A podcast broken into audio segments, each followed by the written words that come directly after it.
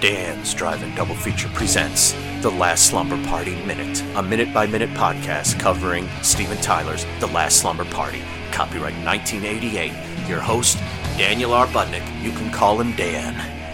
Now, listen to this.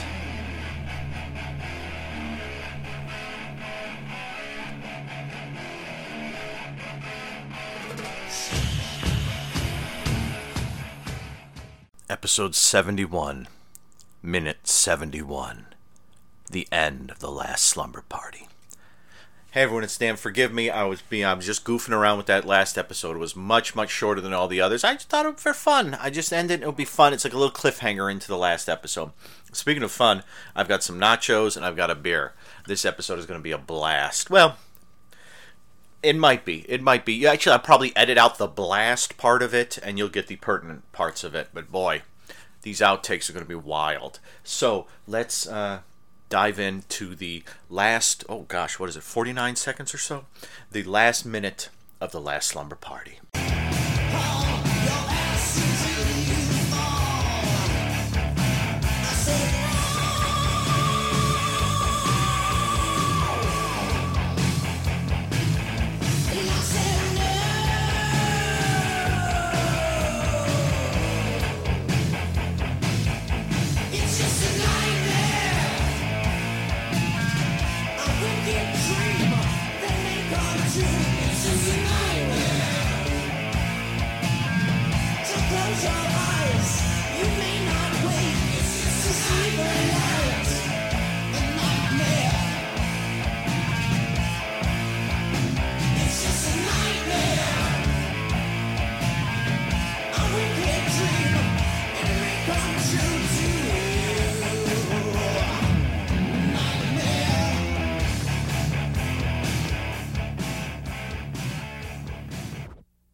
First Strike, you shall be missed. Can I just point out that First Strike had a second album out just a couple of years ago. I, I want to say 2016 or 2017. But the weirdest thing about it is I can't find the damn thing anywhere. I, I they back in like 2000 like 12 or 13 you know they got back together or something uh, maybe earlier than that and they kept announcing we're working on a new album. Then like 16 or 17 it was like the new album's out and you saw pictures of it and you saw a track listing it was like oh i gotta hear the new first strike album. It's out. It's on the metal encyclopedia Met- metallium or i forget what it's called. It's listed on there. There aren't any reviews but it lists it has the song listing it has everything else related it has everything related to the album. I can't find the damn thing. I go on Facebook's uh, First Strike's Facebook page. I can't find it. I just I just type in First Strike uh, da, da, da, the title. Welcome to something or other. I, you, I can't find it. Why can't I find it? I want to hear the friggin' new First Strike album. It's gonna rock my, pardon my French, nuts off. okay, well let's let's get to the business at hand eating a nacho. Oh no, there's a whole pile of them. Okay. Okay, here we go. Oh, oh good nachos, good nachos. All right, here we go. The last round of credits. Let me let me crank it up a little. Nice. Video post editor Vic Thomas, F Stop Film and Video. Huh. So so they did have a film edit. They had the film editors who were the uh, those two editors we saw previously, and then they when they transferred it to video, Vic Thomas was the one who must have done the final um, video editing and added all the little inserts and things and stuff like that. Huh. And again, keep in mind that uh, most of these credits are mix of pink or not quite pink actually. They now now look less pink to me. They look more sort of lavendery. Um, not quite purple.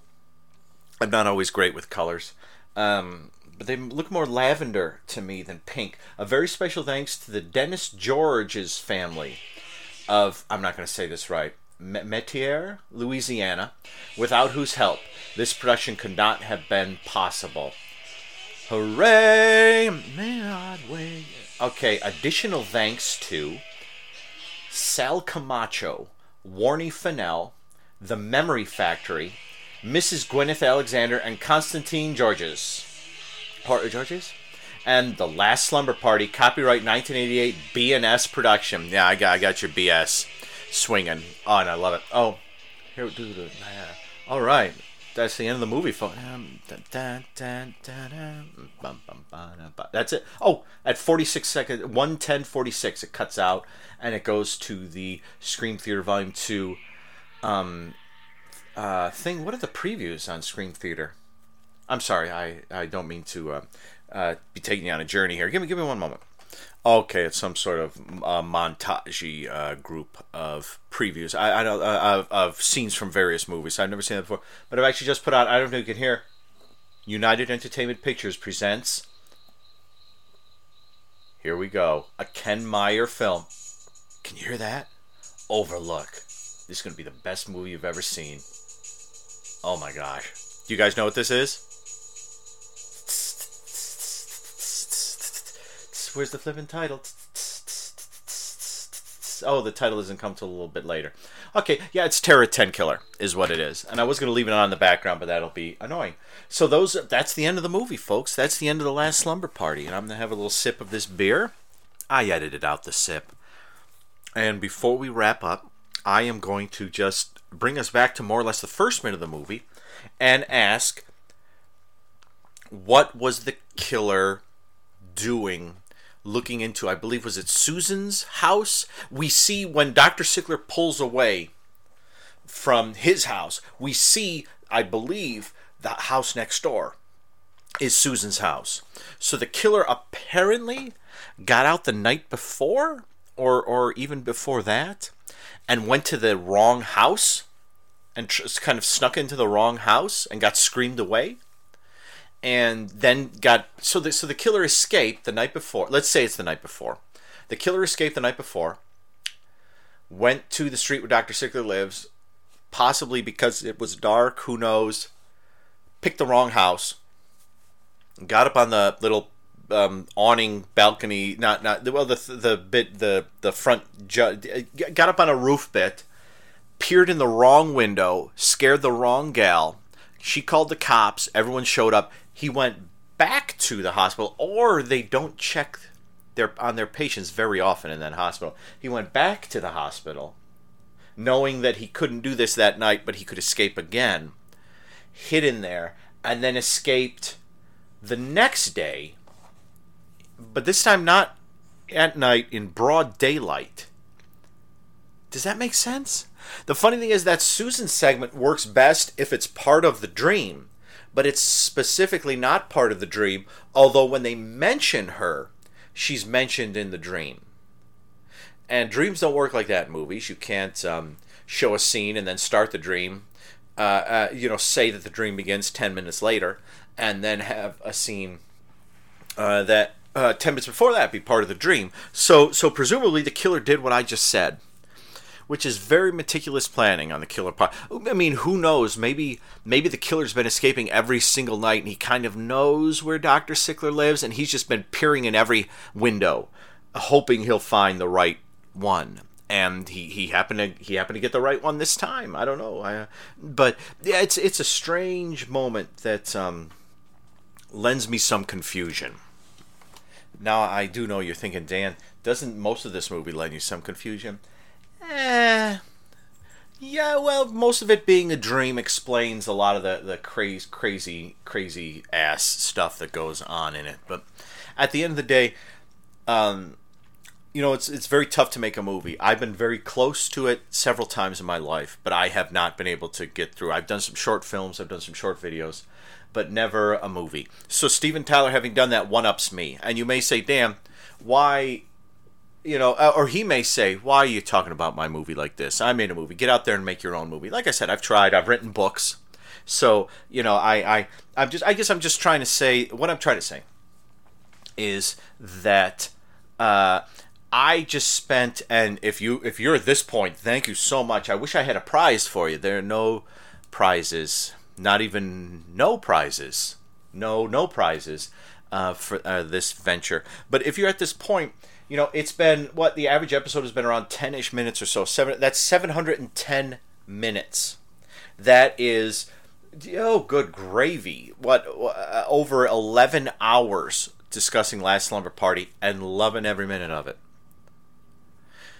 And I think that this is, um, I think people know kind of those movie RiffTrax did a version of it and it, comes up here and there for all the um all the gay slurs and things. And and like uh, metal fans might know first strike being in this. But i think it's just a wonderfully weird and strange piece that I, i'm not sure it's fully meant to be as weird as it is.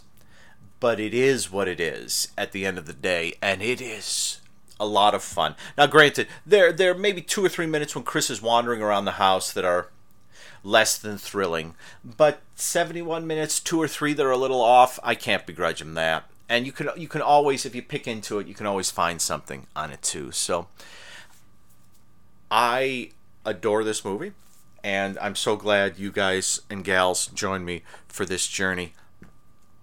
And I don't really have much more to say about it. I'm gonna have a sip of this beer Oh, wait a minute. No, you know what I'm going to do? I'm going to have a bite of this nacho in commemoration. Let's go munch out.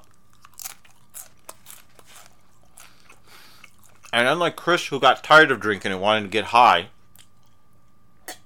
oh, I don't normally drink that loud. That's for effect. This has been the last slumber party minute. Good night. Sweet dreams.